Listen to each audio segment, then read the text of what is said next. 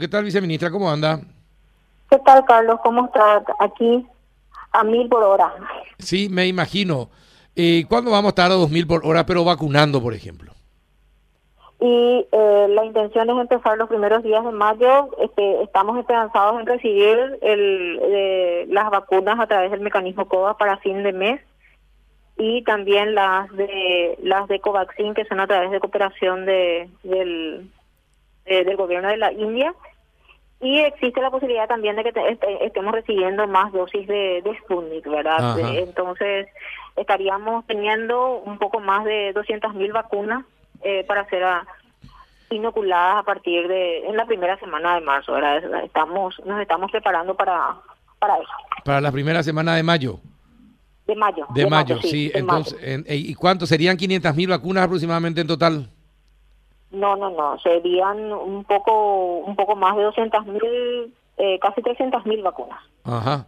134 mil de COVAX. 100 mil. 134.800 de COVAX. Sí, eh, 100 mil de la India. recibiendo 100 mil de, 100 de Covaxin y un lote que no tenemos todavía la confirmación, pero mínimamente tendrían que ser eh, de la misma cantidad que recibimos en la segunda partida de Sputnik. De Sputnik. ¿Y la ¿Y la de Qatar? ¿Qué pasó con la, con la donación de Qatar? Sí, esa, esa sigue, sigue en curso. Qatar está cerrando, digamos, las tratativas de, de, logística con la empresa que hace la logística moderna y bueno estamos en, la espera de que eso de que eso culmine como se dice nuestros tiempos nuestros tiempos no son sus tiempos verdad entonces estamos estamos en ese en ese proceso esperando a que a que eso se, se culmine pero está el compromiso por parte de, del gobierno de Qatar en que vamos a estar recibiendo las 400 mil dosis de Moderna. Ah, bueno. Eh, ojalá ojalá sea posible. ese va a llevar el va, va, a llegar. Eso sí envían enviarán el lote completo eh, o van a venir por lotes diferenciados. Eh. No, 400 mil dosis en, en un solo envío fue eh, fue el, compromiso por parte de, de, Qatar y de Moderna. Y dígame una cosa, ¿es imposible conseguir un avión para ir a traer a traerlo? Es que lo que pasa es de que hay ciertos fabricantes que ellos, eh, digamos, establecen cuál será eh, la empresa con la que trabajan en sus en su logística. No es como otras en las que nosotros podemos, qué sé yo, contratar, por ejemplo, una empresa X de logística para que traigan la vacuna, como lo hacemos, por ejemplo, con las Sputnik. eh, generalmente Moderna y Pfizer trabajan con sus, eh, digamos, con sus logísticas propias o contratan a empresas en las que ellos confían para mantener toda la, la bioseguridad y la cadena hasta, el, hasta la llegada a destino. Ah, ah, por eso ese es el problema. ¿Y, y, por qué no se puede tener un cronograma de las vacunas de eh, rusas? Es que está sujeta a la, disponibilidad del fabricante, a que eh, en la medida en la que ellos vayan fabricando las vacunas, ellos van proveyendo las mismas. Por eso es de que eh, no nosotros hemos pedido inclusive que establezcamos un calendario tentativo, pero ellos aducen a que está siempre sujeta a su disponibilidad. Claro, entiendo. Ahora, qué notable. Se le, eh, imagínese si era, no, de acuerdo a la disponibilidad de nuestro pago, ustedes no tienen que entregar, iba a ser diferente, pero no es así. La necesidad en este caso, eh, de, por nuestra parte, es mayor, por eso es que le pagamos todo y después tenemos que esperar que nos envíen cuando a ellos les, cuando a ellos diga, cuando ellos digan que hay para Paraguay. Y, y la verdad es que son son cláusulas de, de que establecen muchos de estos fabricantes en las que tenemos que realmente eh, ceder por porque si no nos quedaríamos otra vez más relegados en, en, la, en la, provisión, la adquisición, sí. así mismo. Sí, sí, tiene razón. Y, y dígame una cosa, eh, Rafa, ¿alguna consulta sobre la vacuna? Sí, básicamente eh, estamos hablando estamos hablando de dosis. Con esto, ¿a, a qué ¿a qué porcentaje de la población podríamos llegar eventualmente? ¿Podríamos cubrir eventualmente? Con esto, estaríamos llegando todavía a la población adulta mayor. Ya. Eh, recordemos que eh, según las estimaciones tenemos aproximadamente entre 720 mil a 750 mil adultos mayores. ¿verdad? Con esto nosotros todavía estaríamos cubriendo esa, ese, esa población de riesgo. Todavía no la cubriríamos en su totalidad en el caso de que todos los adultos mayores decidan vacunarse, porque siempre tenemos que recordar que la vacuna es voluntaria. ¿verdad? Ya. Sí, es decir, 700, eso es de mayores de 60 años. Sí, iríamos nosotros, hemos, si recuerdan, hemos iniciado con 85 años y más, y, iríamos de vuelta estratificando, abarcando un mayor número, por ejemplo, eh, 70 años y más. Y dígame, los de 80... lo que abarquemos con este número, con esta cantidad de vacunas. Claro, los de 85, los de 85 años y más, ¿cuántos ya se vacunaron y cuántos faltan por vacunar? Hasta ayer teníamos de 85 años y más 12.124 vacunados aproximadamente, pero un total de 19.000, casi 19.500 adultos mayores, incluyendo aquellos adultos mayores que se encuentran en sus domicilios con la incapacidad de movilizarse. En total, los adultos mayores de 85 años son 19, casi 20.000. No, no, no, no. En total, los de 85 que fueron a los vacunatorios con por, por medios propios, digamos, 12.124.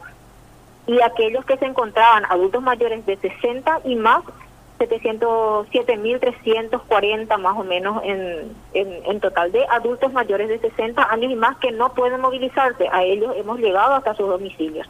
En total, adultos mayores de 60 y más, incluidos estos de 85 que hemos vacunado, son 19.400, casi 19.500. Mm, ¿Y todos ellos aplicaron Covaxin, eh, viceministra? Entre AstraZeneca y Covaxin. Ajá.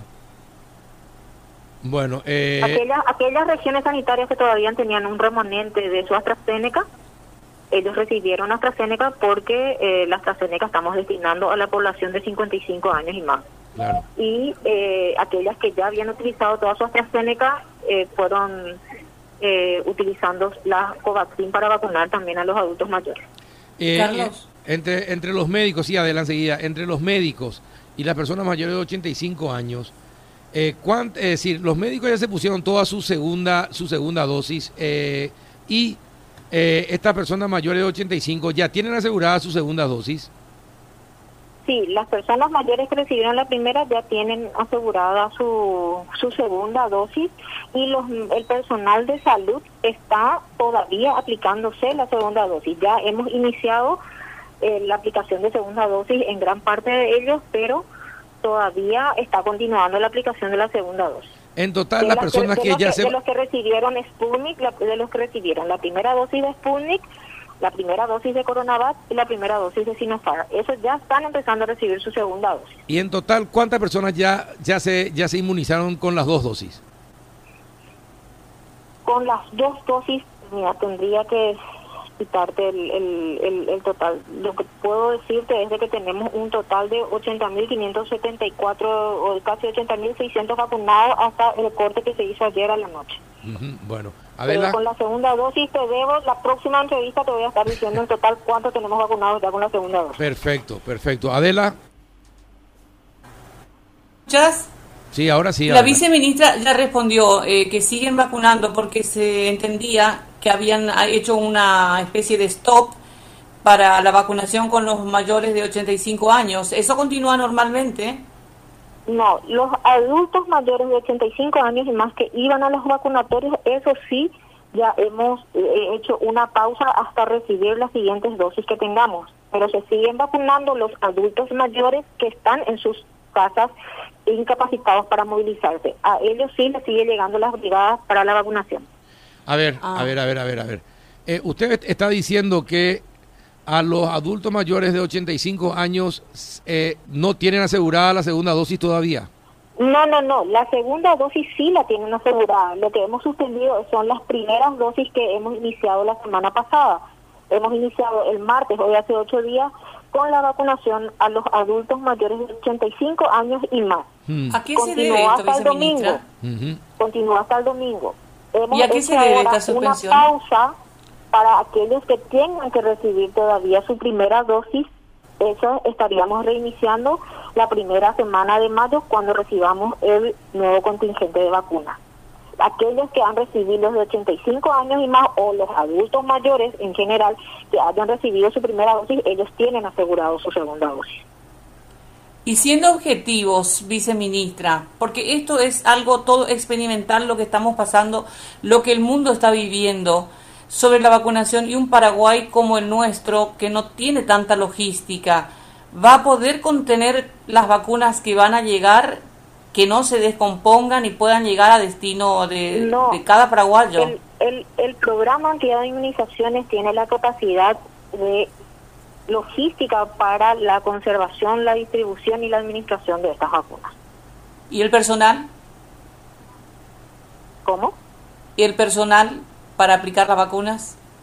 Sí, esos están distribuidos, son los que hoy en día están haciendo la, la, la, vacunación y está previsto también, una vez que tengamos una mayor cantidad de vacunas, habilitar vacunatorios eh, de aplicación masiva, inclusive que puedan ir con los autos a vacunarse, se les vacuna en el auto, esperan el tiempo reglamentario que tienen que esperar, que son estos 30 minutos que deben de, esperar para ver si existe o no algún tipo de reacción adversa y luego son, digamos que, liberados. Es decir, ya tenemos también preparados esos centros que serían, por ejemplo, en Iguazú, también tenemos comando logístico, tenemos ya eh, distribuido eh, en, en, en Itapúa, va a ser en el, en el Zambódromo, tenemos ya también esa, esa preparada, toda esa, eh, digamos, logística para poder hacer una vacunación, digamos, masiva o en mayor cantidad una vez que tengamos un, un lote importante de vacunas. Porque, ¿Por qué no lo hemos hecho antes? Porque la cantidad de vacunas que íbamos recibiendo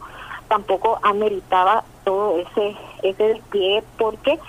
Porque íbamos a estar distribuyendo muy pequeñas dosis con muy pequeños frascos, muy, muy pequeña cantidad de frascos de vacunas y al ser multidosis corríamos el riesgo también de que estas puedan ser desperdiciadas. Dígame, ¿sería utópico hablar de que Paraguay tenga su propio centro de investigación y desarrollo de vacunas? ¿Qué nos faltaría? No, no es utópico. Eh, nosotros existen aquí, digamos, pero más bien en el sector, en el sector privado, empresas que sí están preparadas para poder eh, trabajar en, el desarrollo de las mismas, ¿verdad?